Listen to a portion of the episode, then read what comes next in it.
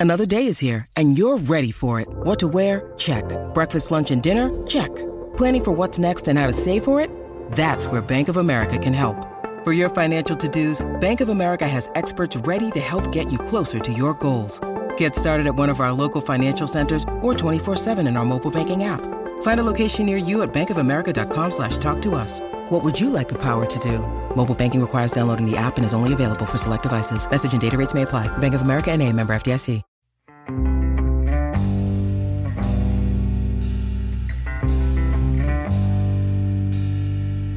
You are listening to the Performance Anxiety Podcast on the Pantheon Podcast Network, and I am your host, Mark. And today's guest was into music earlier than most. Neil Gust had an obsession with vinyl as a toddler. He'd walk around the house with records in his hands. His obsession with music stayed with him through college, where he met Elliott Smith, and they started playing in bands. After graduating, the duo decided they would continue to play together and decided Portland, Oregon was the place to go. That's where Neil and Elliott formed the band Heatmiser. After the third album, Elliott's solo work began getting a lot of traction, and the band dissolved. Neil decided to continue on with a new band, which was kind of accidentally given the moniker Number Two. Unfortunately, the band never really got the label support it deserved. And as the second album was released and things were getting harder, not easier, Neil put down music and began a new career in video editing. That took him to New York City, where he found great success creating videos for Jaguar automobiles. But one night, playing Skyrim, Neil had an epiphany and number two was reborn. It was picking up steam when COVID stalled everything. But Neil soldiered on in a Connecticut boathouse. So check out the new album by number two called First Love. Follow their Instagram account at underscore underscore underscore number deux underscore underscore underscore. Pick up the album from Jealous Butcher or wherever you get music. Follow us at Performance ANX and show us a little support with some coffee at ko-fi.com slash performance anxiety or purchase things at performanceanx.threadless.com. And at this point, I present to you Neil Gust of Number Two on Performance Anxiety on the Pantheon Podcast Network. Sure. What do I do? I just say, Hi, this is Neil from the band Number Two, and this is Performance Anxiety, the podcast. Um, just use that. well, thank you for hopping on. This is going to be fun. Yeah, sure. Thank you for having me. Of course. I, I like to figure out, or I guess maybe find out, it's a better term, how you got to where you are now. And a lot of that includes what you were influenced by growing up, what was what was going on, what were you listening to, how did you get into music in the first place? So, what got you into music in the first place? Was it uh, something that w- that your parents were listening to? Were there music lessons that you were forced into, or how did that? No, happen? I uh, the way I got into music was I was really into records as a toddler. Oh. It was weird. it's weird. Like I have baby pictures where I'm holding records. Oh wow! I remember it. I remember it.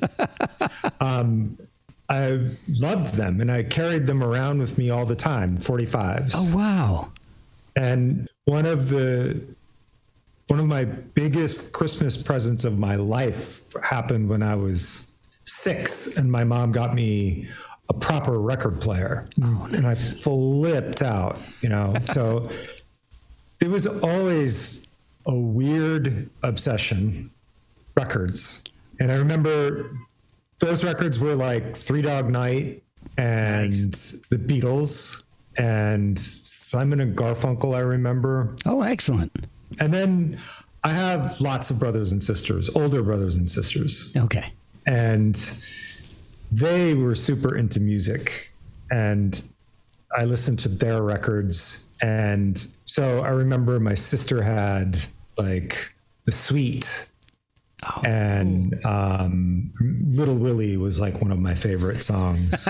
and then, and then as I got a little bit older, I came under the influence of our cousins who lived in Chicago. Okay and they they were older they were the age of my brothers and sisters i have five brothers and sisters and one stepbrother and wow everybody was super into music. We didn't have television. Oh wow! Uh, until I was in like fifth grade, Man. and and then um, we all had to work on my dad's farm in North Dakota over the summer, and the only thing to do when you were out there on the farm was listening to the radio. Oh, okay. or or my brother's tape deck, which was like a big deal when he got a a tape deck in his pickup, an eight track tape deck. Oh, nice. And so, and, but he leveled up the cassette pretty quick, and um, like it, it.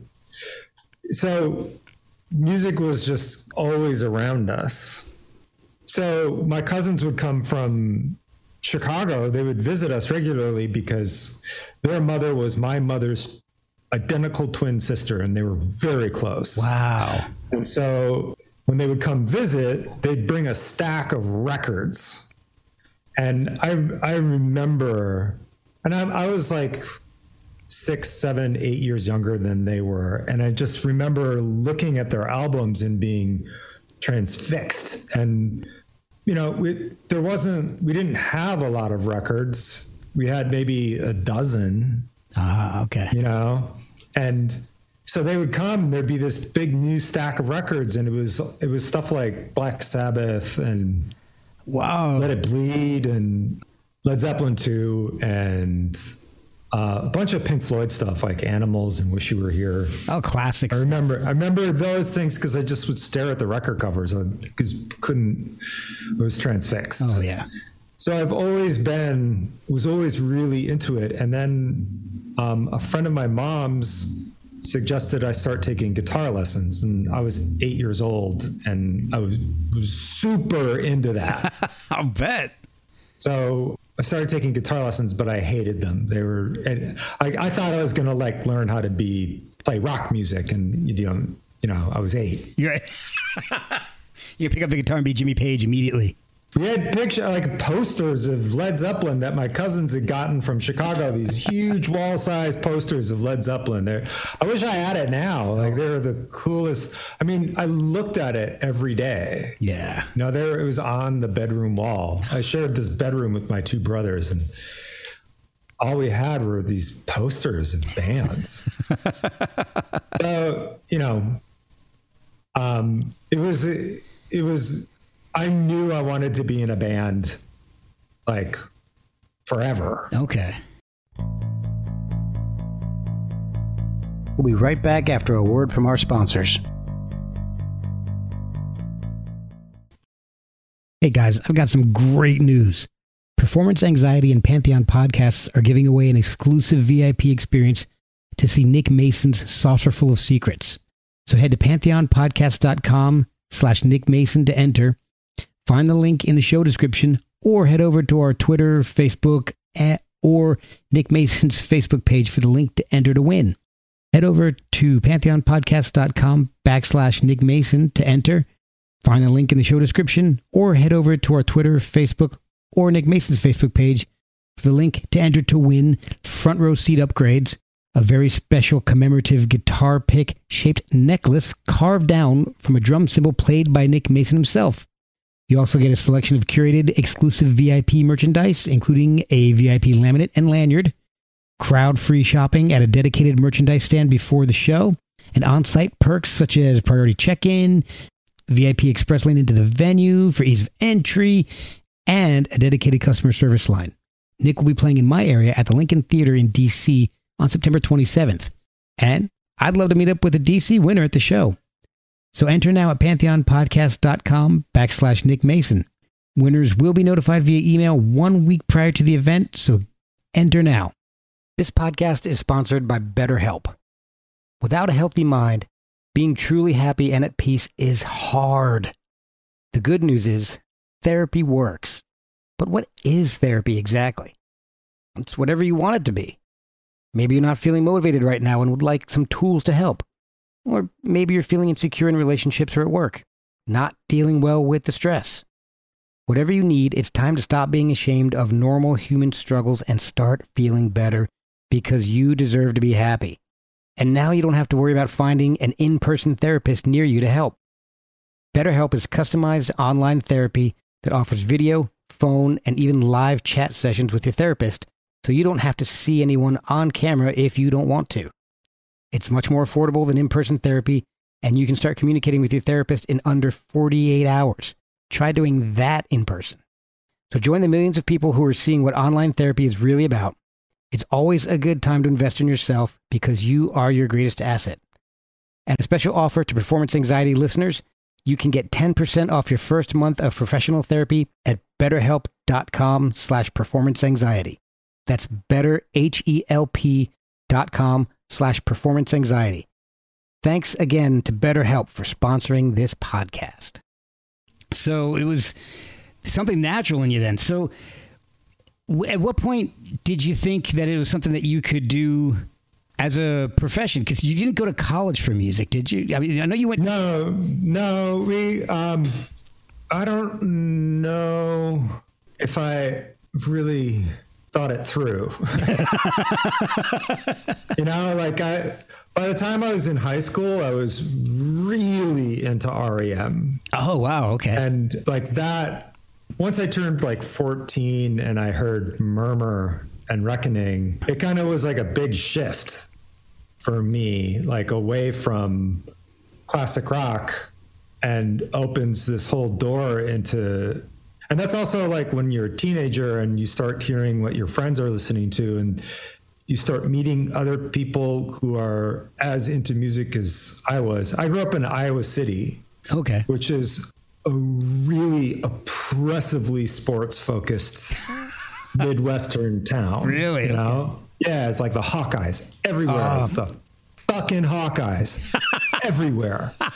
Like, I'm not joking. It's still like that. I was oh, back man. there a little bit last year visiting my mom, and and it's just I just can't believe how obsessed that town is with the Hawkeyes. I understand and that. It, and it all just felt like the only thing that mattered was sports, and I was sucked at sports. Ah, okay. You know, and and I loved music. And so, you know, I was drawn to other people. And I was a teenager, started meeting other people who were really into music. And they were all weirdos, you know? like the first other gay person I met was super into Prince, and that scared the shit out of me. Like he had Dirty Mind, and I remember just uh, looking at that record like it was like a porn magazine or something. It just looked so naughty. So like like nothing I'd ever seen. Right. And then I had another friend who was really into the B52s and Devo. Oh. And that seems so subversive, you know? Like it's just so funny now that like Devo would be subversive, right. but at the time it really felt like it was. well, they were so different than anything else. Oh yeah, they're I mean, they're still kind of are. Yeah, they're, they're trying to play a part like in between each other rather than together, but they do it in such a a groovy way that it's like, oh my god, you know, like it blew people's minds. Yeah. There's a reason Devo is so amazing. Yeah. But I kind of forgot the question. Uh, me too, actually. Oh, when did uh, you didn't go to college oh, no. for music? So. No, no, no. So like I played in, I, I had a band pretty much from when I was 14 on. As soon as I got an electric guitar, I got into a band. Oh, nice.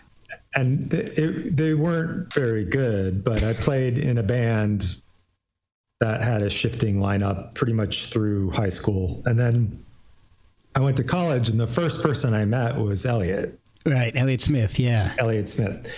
And he was like me. Like he we were just like identified each other as we just put all of our effort and all of our interest was in records and recording and music. And so we started playing together right away. Okay. And and then and we would perform at school and um, eventually started a full band together and then the summer before we were going to graduate, we were like, what are we going to do? And then we just decided, well, let's go be in a band together. Like that's our plan. Okay. Just graduate, finish college, and then go be in a band. And and and at first it was we were going to go to Chicago.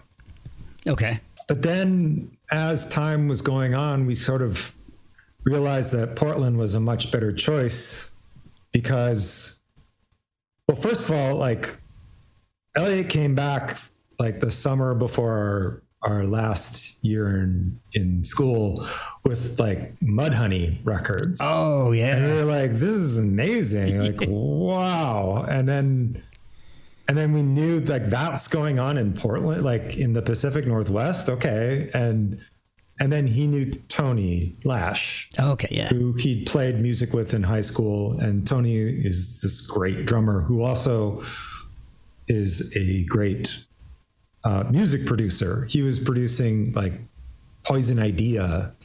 Oh, um, wow. And, but also other band, like a, a, whole variety of different kinds of bands from Portland, like Nero's Rome. He played in Nero's Rome, which was this sort of kind of a more slick late 80s type sounding band. I don't, I don't, you know, maybe more like INXS or something like that. Oh, okay. But so he was just a diverse and uh, really serious musician, serious about music and engineering and producing. And so we were like, great, and and he and he agreed to to like start a band with me and Elliot. Oh, awesome. Okay. So we that's we just we just as soon as we graduated, we had a plan. We moved to Portland, started playing with Tony, found a bass player, Brandt, and immediately were playing music. But and it, it was always the idea that it would be something that we made a living from, but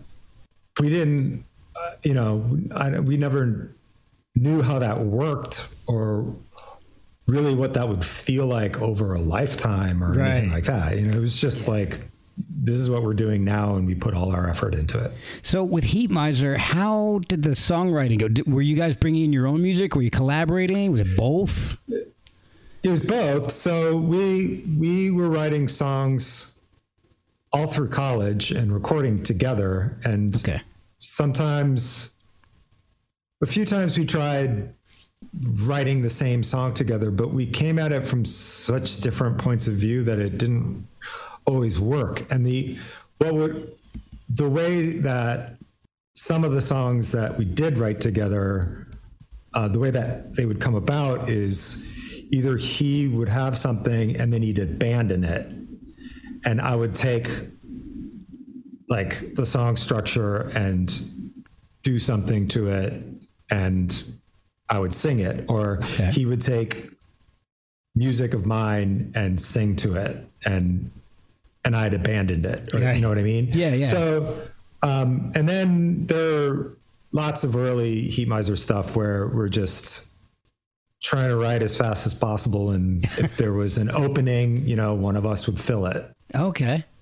You know, and it it became much more about like songwriting after our first record, where we just became, we kind of, you know, it was in a few short years, we were just moving so fast and trying to make stuff happen so fast that like we finished the record and then we were like, that's what we sound like.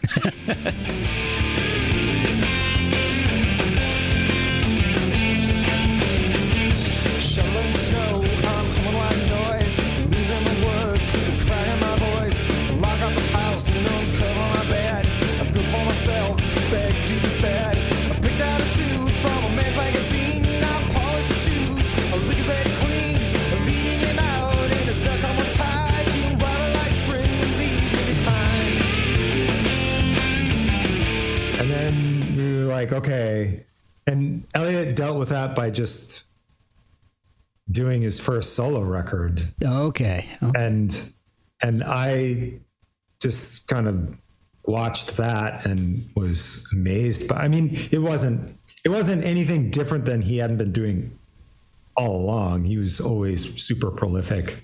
Okay. And yeah. always made songs like that all the time. Like it it wasn't didn't seem any different to me. But it did. You could tell that he was getting, he was progressing, and um, so I like had to progress as well, and so that's what I tried to do. Well, I can hear it throughout the you know the three Heat Heatmiser albums. I mean, Dead Air. I like Dead Air a lot, but Cop and Speeder and Mic City Sons, they're just you know leaps and bounds of you know ahead of, of, Dead Air. But and I think Mic City Sons is, is the the best out of all, and it, it's just a great progression. Thanks. I, I, really, and it's it's funny because I kind of I forgot how good Heatmiser was until I went back and started listening to this. I'm like, God, why did I stop listening to this stuff? This is so good. Thank you. I, th- I think one of my favorite tracks is. Um, uh, let me look at it real quick here. Uh, Plainclothes Man.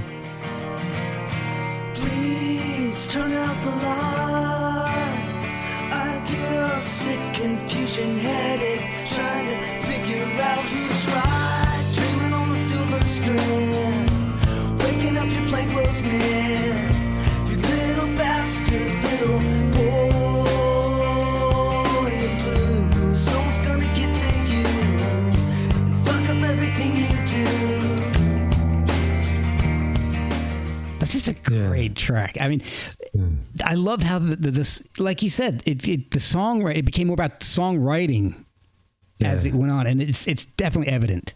How did Heatmiser end? I mean, was it was it a well, mutual it ended, kind of thing or?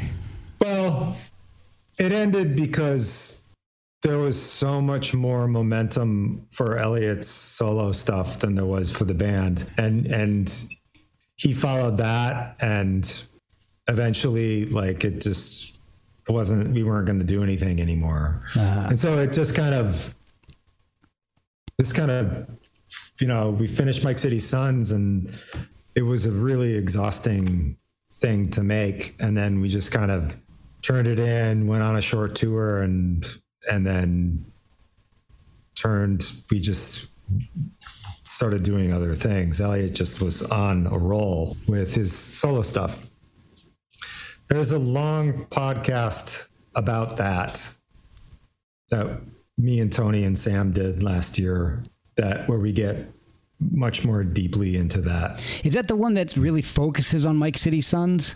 Yeah. Okay, yeah. I'm spacing on the name. Uh, I but. just found it today, so I don't remember it either. But uh, if you want, Life of the Record. Life of the Record. Life, okay. Life of the Record.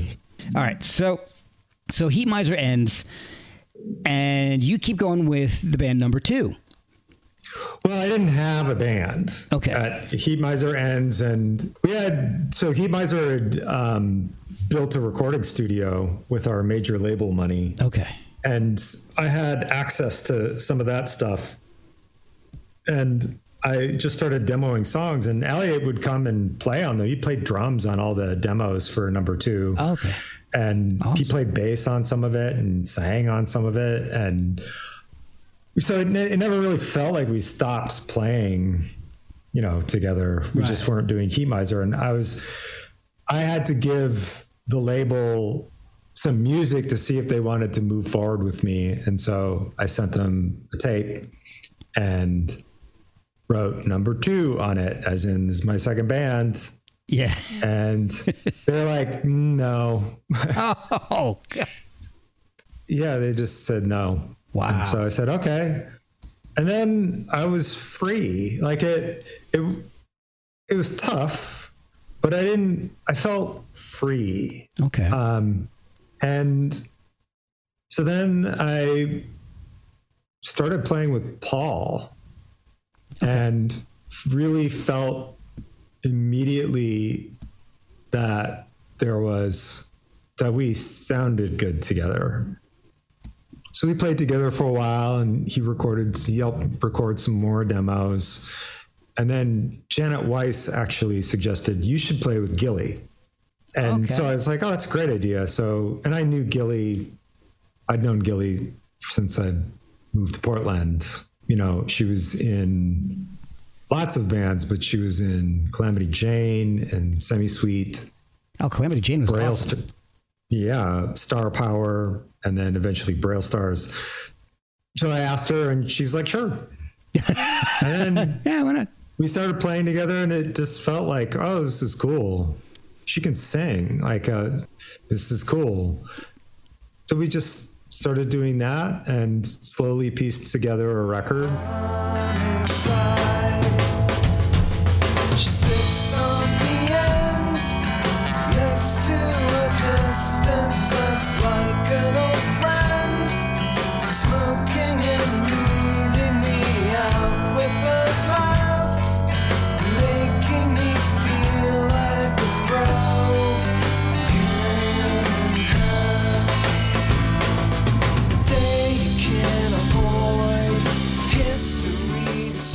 But then, right when we finished that that record and we're about to go on tour with Quasi, Gilly decided that she wanted to to concentrate on Braille Stars. Okay. So we started playing with Jim Talstra, who um, was in the Dharma Bums and um, Oh, was in the. Minus Five, and and then we made after a couple of years, we made our second record. What does good luck bring?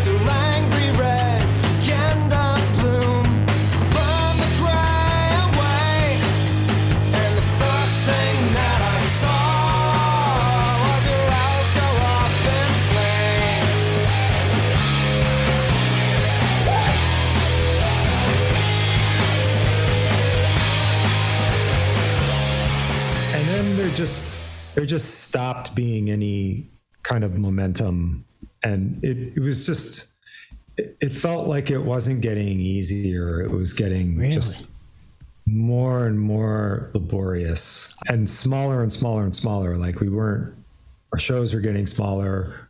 We didn't sell very many records. The label was a was very small for that second record. Okay. And I just decided that I'm tired of beating my head against this brick wall. So we stopped. Wow.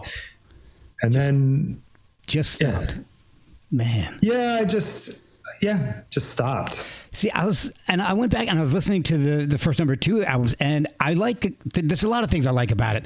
I like how um, uh, Mic City Sons has pop in G, and then the first number two album has pop in C and pop in A minor. I like that connection. I love practicing your moves. I think that's my favorite track on those two albums.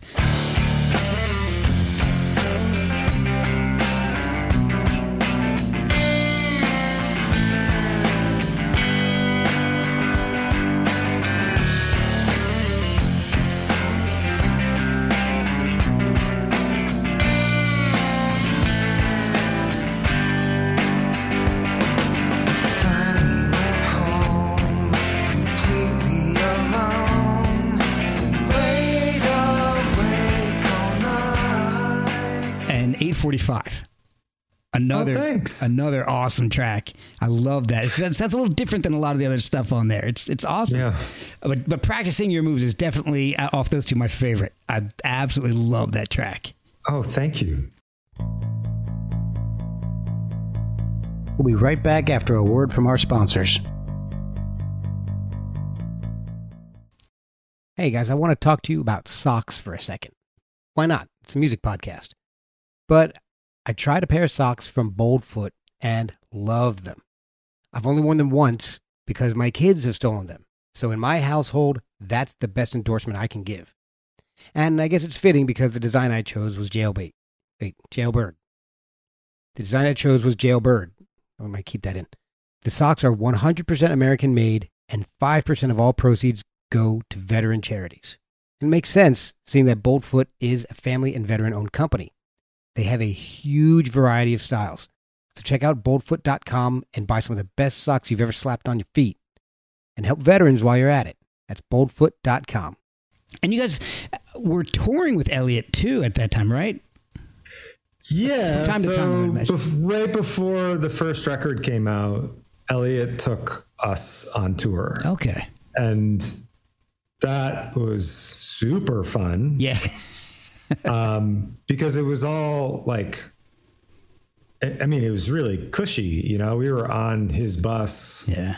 and it was all booked and there were huge audiences and it was really fun. He was really generous Oh, with his awesome. friends. That is wonderful. Um, so yeah, that was great. so when you left, you you just left. What did you do for 18 years? Because you were So there's a I 18 year started- gap. Yeah, I um I ended up in a relationship, a long distance relationship with two men.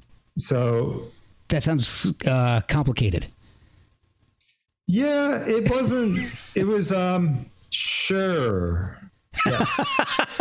um but it also wasn't clear that it was a relationship until all of a sudden all this time had passed and we were together and it was like oh this is this is what we do this is this is what feels good and this is um this is my family Okay. so that kind of started right as right as we put out um the second number two record what does good luck bring Okay.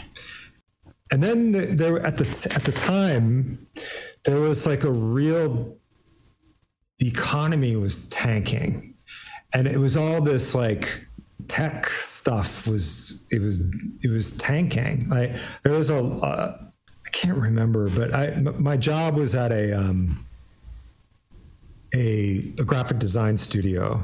Okay. and I was uh, I started there as an assistant to one of the creative directors, and then learned how to use the computer and learned and started to become working as one of the production artists there, and then.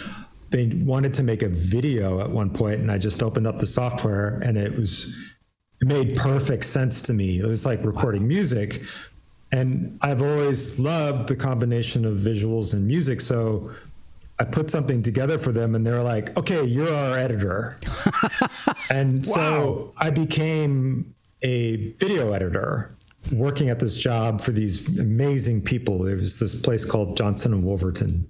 And that was a really fantastic job because they they taught me all kinds of stuff that I wanted to learn and and they were super supportive of the music. So they would let me go on tour and come back and I still had a job Oh, that's nice. you know but sort of towards towards like like right around 2001 it was really like the the economy wasn't doing well right. and the studio ended up closing down or they they had a long-term plan and they were gonna close down Okay. this was in like 2005. And so I decided I was going to move to New York. Just I didn't I didn't want to play I wasn't going to play in a band and I wasn't going to have a job and I was in this long distance relationship with two men who lived in Connecticut. So it may and one of my best friends Mark Swanson um, the artist lived in Brooklyn. Okay.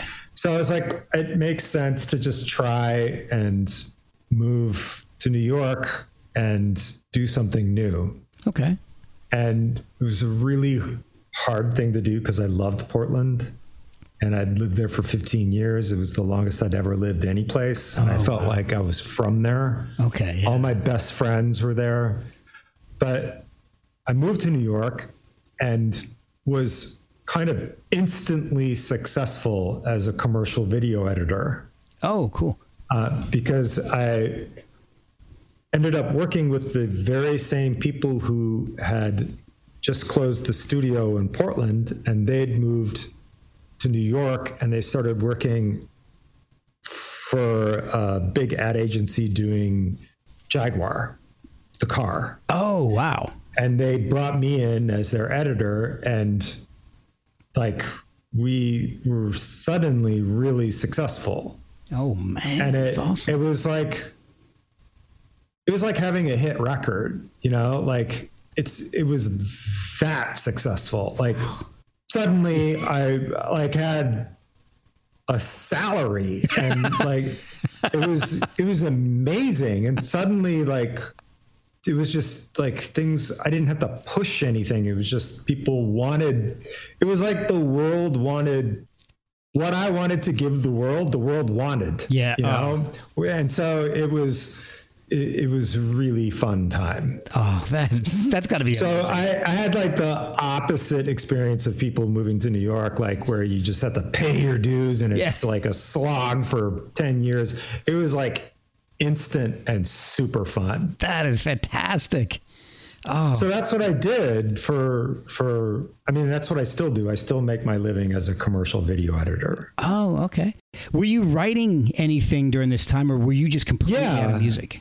No, I so before I left Portland, I sold a bunch of my gear, but I bought some things that I'd always wanted. And I got a Les Paul Oh, and I guess so I sold a bunch of guitars that weren't that were pieces of shit. Yeah. And got got one that was good. and then when I moved to New York, I actually started to make money. right. You know, and I, I was always totally broke as a musician when I lived in Portland. But when I was in New York, I started, I wasn't broke anymore. Yeah. And so And um, I got some, pretty expensive place to live and not be broke. yeah. Yeah. that's awesome. So, um, like I bought, I bought an amp that I always wanted. I have a great amp, and I bought a really nice acoustic guitar, and I bought a bass. You know, so, and this is this is over years and years and years though. Like okay. I would just get it because I wasn't wasn't really playing regularly, but there there I would just go through periods where I would want to play music all the time, and then I would get too busy and stop. Okay. But that's kind of that's sort of what happened over the last 15 years that I lived in New York. There was one really specific time when I became freelance and I was starting to get kind of burned out. And I was I remember distinctly I was playing video games a lot on my time. Like I'd come home from work and to decompress, I'd play video games. Okay. And I was playing Skyrim and it was so hard. Like really comp. Do you play video games at all? Uh, I haven't in a while, but my son does. Okay. Well, they're hard. Yeah. Like they're really complicated. I've tried some of his, and it, yeah, it's I- so I was, you know, I was doing this like going into this battle, and I realized like you have to set your character up with like you have to know like all this stuff about stats and this data that you you have to infuse your character before you go into this battle so you could stand a chance. Oh, geez. And then you have to memorize all this stuff and do it like and I'm like this is like playing music without any of the benefit. This is like trying to learn Logic Right. or Pro Tools. You know? And I was like, what the fuck am I doing staying up until 3 a.m. playing video games when I could learn Logic? Yeah. And like it just dawned on me like I could do that. So I quit and started to teach myself Logic. wow. Oh, that's amazing. So I did that, and then uh, it was like in 2012, and I and I took a break from advertising and just spent several months learning Logic, learning how to program a drum machine, and writing songs. Oh, cool. Okay. And so I I worked on and, and did a bunch of stuff, and ended up putting a few songs up on SoundCloud. But it, the you know, then that was then that was it. But those three songs ended up on our new record. oh, really? Okay. Yeah, but in much different versions. Like they they became they got they changed quite a bit. Oh, which songs are they? I'm on a mission, model of the universe, and no one needs to know. Oh, three of my favorites. Well, I'm glad they, they those went through like the most development. Okay. You know, like they they uh, they they all changed quite a bit. I'm on a mission is amazing. That is a killer way to open this the album.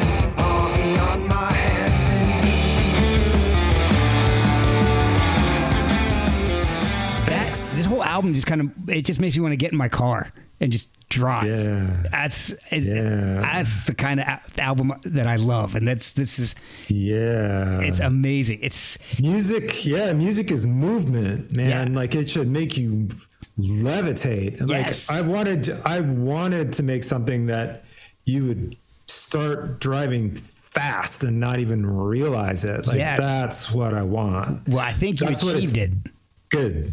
For me That's what it's supposed to do. So, what made you decide to to really focus on putting another number two album out? And is there a reason you kept it as number two and not a new project? Well, so my two partners threw me a, a surprise 50th birthday Okay.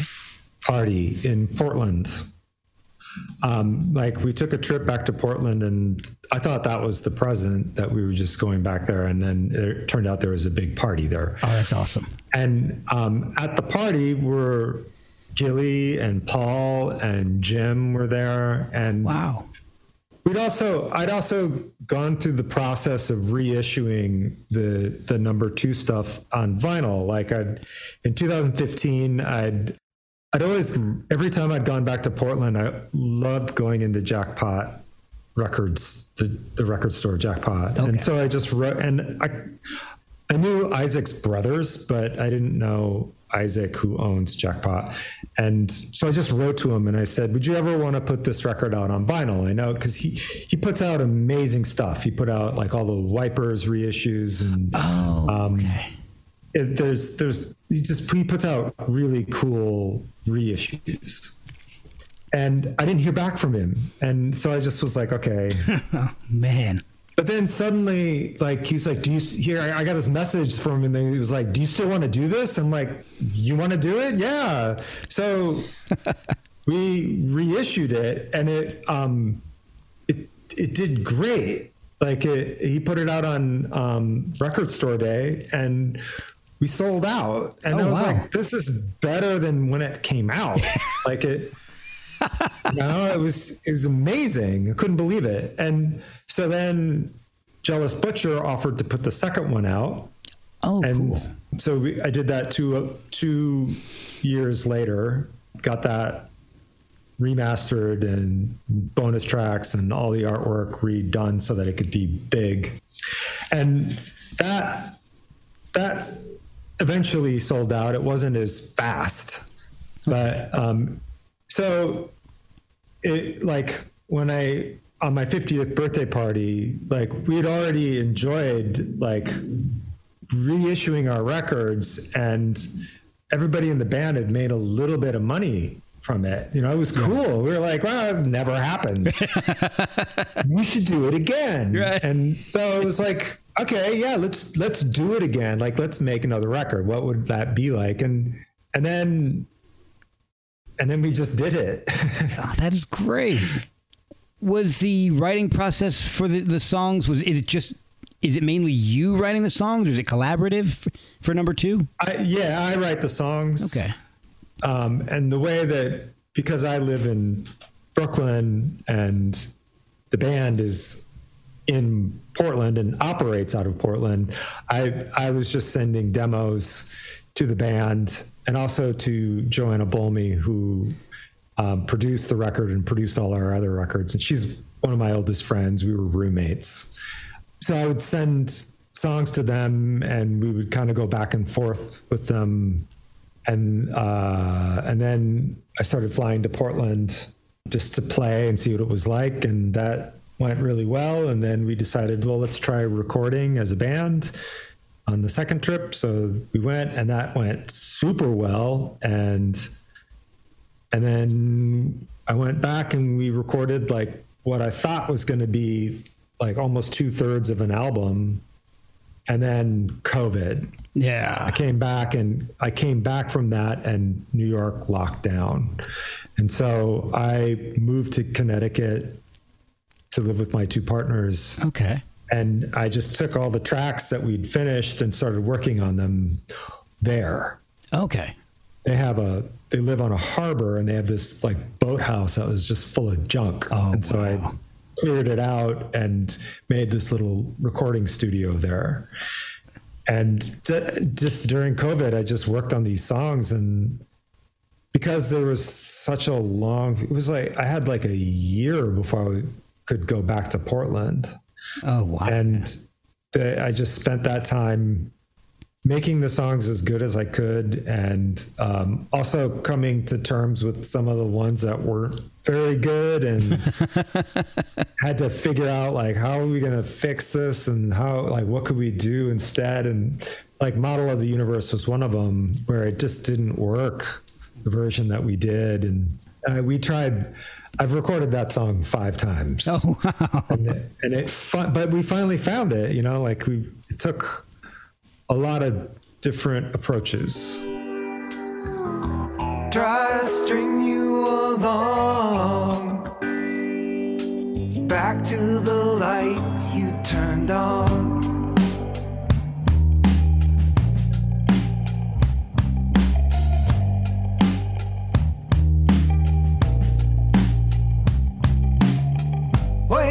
Way past time to go, reeling in the aftermath. Put together a straight face for you, but I'm only coming and that's kind of what i had during covid was just time to try different stuff and also to write more new stuff and let like the best stuff rise Okay. So, so Yeah. that, is that why the uh, everything? Uh, you might be right. Came out as a single in 2020, and then the album took another couple of years. Right so the i mean initially it would have all happened a lot faster Yeah. like closer together but covid Yeah. so yeah they, we just didn't we weren't able to get it finished and then and then of course like getting it pressed to vinyl just that took like nine months Yeah, that was insane. so we've been done with the record for a long time Okay. Wow.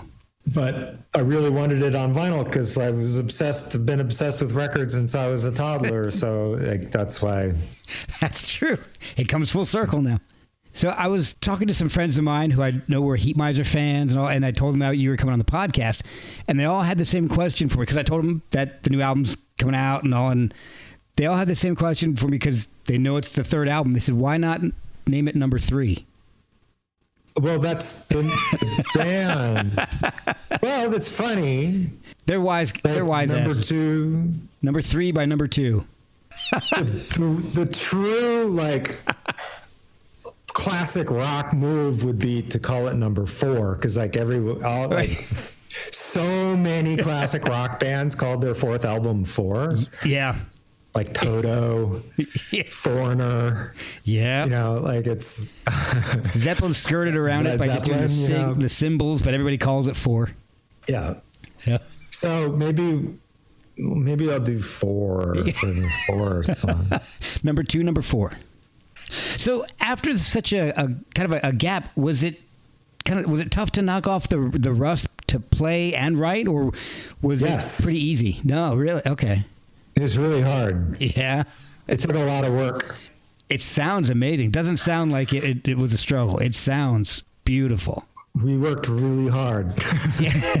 It paid off I mean, sure. they, they, it's like if we're gonna do it, like it had to sound cool. To, like, or there's no reason to do it. Nobody asked us to get together. You know, like there's no reason to do it other than to try and make something that was really that we thought was really cool. yeah. and so and there was no deadline for it or anything you know it's just it's just not let's just keep working until it's really as, as good as we can make it Was it And so, was it for to that reason- that um We, I mean, were you tempted to just keep going and going and going, or was, was it? no no i mean once it once it once it felt like we were like the shape of the record was apparent. Then it was just a matter of getting that to be as good as possible. And i didn't i didn't feel like we needed to keep trying to introduce other things into it. Because once the music was done i was going to the other thing that i've always wanted to do is video for my own for myself. Okay. you know and there was this period like in 2018 like it was Trump's second year, and the economy was again like tanking. Like why people don't remember that the first two years of Trump were like the economy sucked, and I wasn't getting any work. And oh, people like in advertising were like, maybe you should just work for free. And I was like, if I'm gonna work for free, I'm gonna like do something for myself, Yeah. you know? And so the idea became well, I should cut video for music and then I'd have to write music. So that was another reason to do it. Okay. So once the music was done, I sort of turned my attention to making video for it. And and that takes even longer than recording. Oh, okay. When you started back writing, did your style or the process for writing change at all in that 18 year gap? No. really the only thing that happened was i i wanted to try to appeal to like the kid on the farm listening to music who really needed something oh, you know Yeah. so in that way the songs are really old fashioned you know like that and and i didn't care like we're long past the point of rock music driving culture Yeah. and uh, I, I don't care i don't need it as uh, a way to make a living and I I just wanted to make something that like that moved me Right. you know and the part of me that's moved by music is a little kid Yeah. you know Yep. It's primal. I don't you know it's it's something that's beyond anything i can articulate. So trying to write i realized i'm not writing for an audience in portland. I'm not writing for any audience. The only audience i'm writing for is this little kid. That's awesome. right? Yeah. so that's and and I can still feel that little kid and I can feel it when he likes it. So that that is going to be the criteria for for the songs. Like if they like if the little kid likes it, then it's right. That is so great. Oh, man, I love it. I mean, you got some muscular riffs going on there. There's some great stuff. Like, like I'm on a mission. The model of the universe. I love that. Is it was it like a flangey, phasey guitar? I love that Yeah. sound. I, I that's one of my favorite effects. I love it. I think the way, and I'm, I gotta look at this. It's circular here. Uh, see, you might be right. Too much is not enough. First love, and no one needs to know. Four songs in a row that are just brilliant. I, Thank you. I absolutely love. I could just put those four. Well, let's put. I'm on a mission, and get those five. If I could just loop those constantly, that would be my driving soundtrack for my for my commute. I might, I might, you know, rear end somebody, but Oh. you know, I'll try to be Yeah. careful. Keep your eyes on the road. Right. Well, I, I love them. Where can people find the album, and how, how can they pick it up and listen to it? And It's, I mean, it'll be released uh, on September 9th. It's out. It'll be in record stores.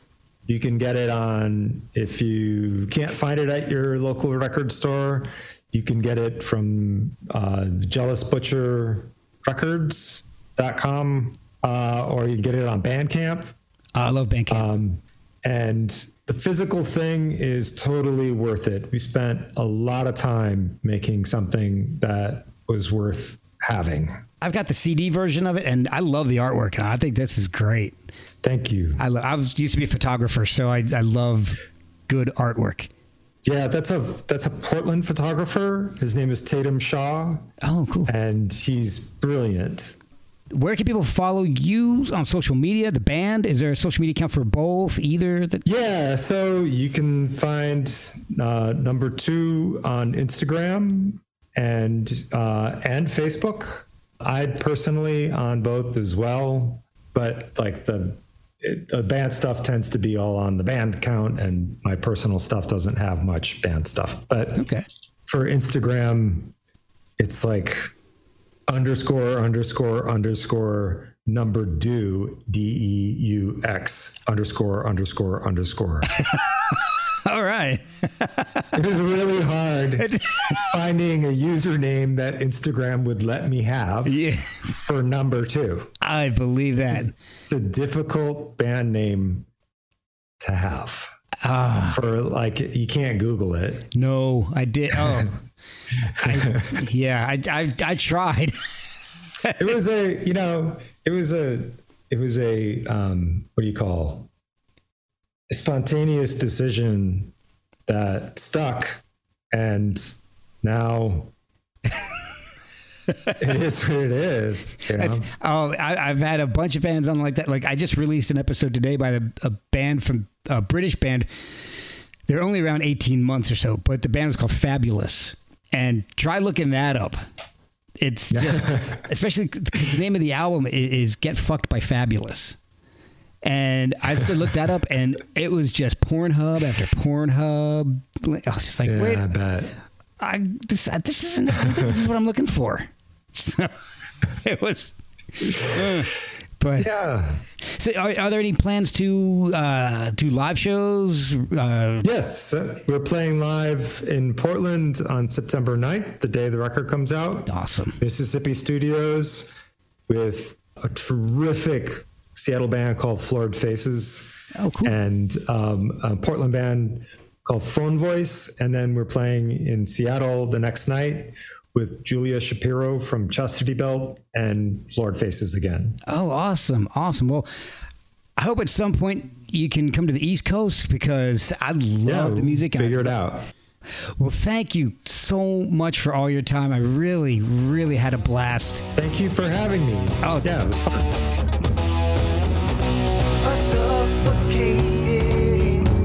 chest. Your flesh opened around me. You drained me like I just confessed. You say you finally found me.